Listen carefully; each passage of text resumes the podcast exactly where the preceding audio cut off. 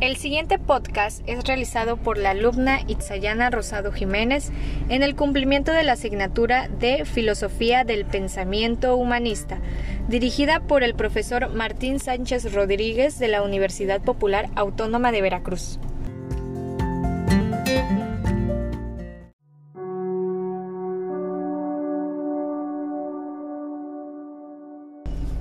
¿Alguna vez has escuchado la icónica frase pronunciada por el astrónomo, astrofísico, cosmólogo, astrobiólogo, escritor y divulgador científico estadounidense Carl Sagan?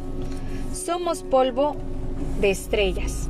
Esta frase no es meramente poética, sino que tiene sustento científico y es que se cree que nuestros átomos y de todo lo que existe están hechos de desechos de estrellas antiguas que murieron en el pasado remoto del universo. Pero qué interesante. Ahora vamos a adentrarnos más sobre las estrellas.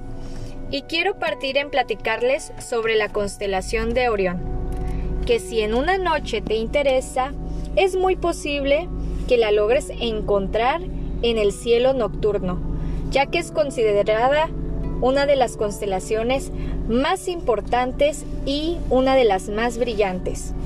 Dentro de ella podemos encontrar a Betelgeuse, la estrella supergigante roja que según las últimas investigaciones está a punto de convertirse en una supernova. Así es, una supernova.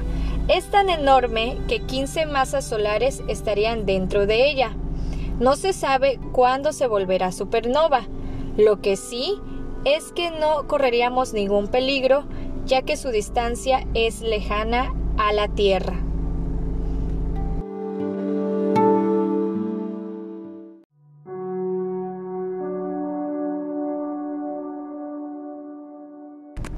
Ahora, hablando de tamaños y lejanías, ¿crees que Betelgeuse es la estrella más gigante del universo? Bueno, para esta y más incógnitas, vayamos a un viaje al espacio. Comencemos con las naves Voyager. Estas fueron unas naves que fueron lanzadas al espacio con el objetivo de visitar los cuatro planetas más grandes de nuestro sistema solar. Para esta gran hazaña se hizo de la asistencia gravitatoria, la cual es una estrategia que utiliza la alineación de los planetas, que ocurre cada vez cada 175 años. Y de esta manera poder visitar los planetas en menos tiempo. Esta gran estrategia fue gracias a Gary Flandro, que calculó que entre los años 1976 y 1978 se podría realizar el lanzamiento tomando en cuenta que la última alineación habría ocurrido en 1801. Estas dos naves, Voyager 1 y Voyager 2, tenían diferentes trayectorias. Voyager 1 tenía como trayectoria Júpiter y Saturno y Voyager 2 Júpiter, Saturno, Urano y Neptuno. Al mandarse las naves, se lograron capturar las primeras fotografías de estos planetas. ¡Wow! ¡Qué interesante! Y con esto se pudo conocer un poco más acerca de la gravedad y temperatura de estos mismos.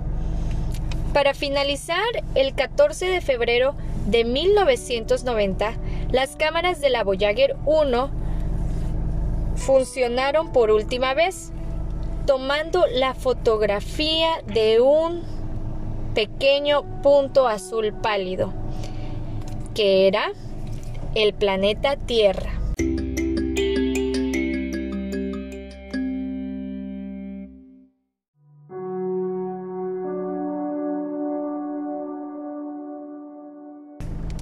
Retomando la última fotografía tomada por la nave Voyager 1 donde podemos ver a la Tierra como un pálido punto azul vista a 6 mil millones de kilómetros, podemos reflexionar que somos insignificantes a comparación del universo, en el que existen estrellas, satélites, planetas, asteroides, supernovas y un sinfín de cosas sin conocer. E irónicamente, solo exista un lugar conocido que pueda albergar la vida humana, así como la conocemos. Me parece irresponsable de nuestra parte que dañemos a nuestro planeta, a sus habitantes, con nuestros malos hábitos, malas acciones, contaminación y la explotación de los recursos naturales. Sin embargo, no descartemos la posibilidad que en algún planeta alberguen otras formas de vida y pueda ser habitable por los seres humanos que aún no conozcamos. Y sería fantástico que alguna de estas civilizaciones llegase a encontrar la nave Voyager 1 y 2, descubriendo así el mensaje que les enviamos.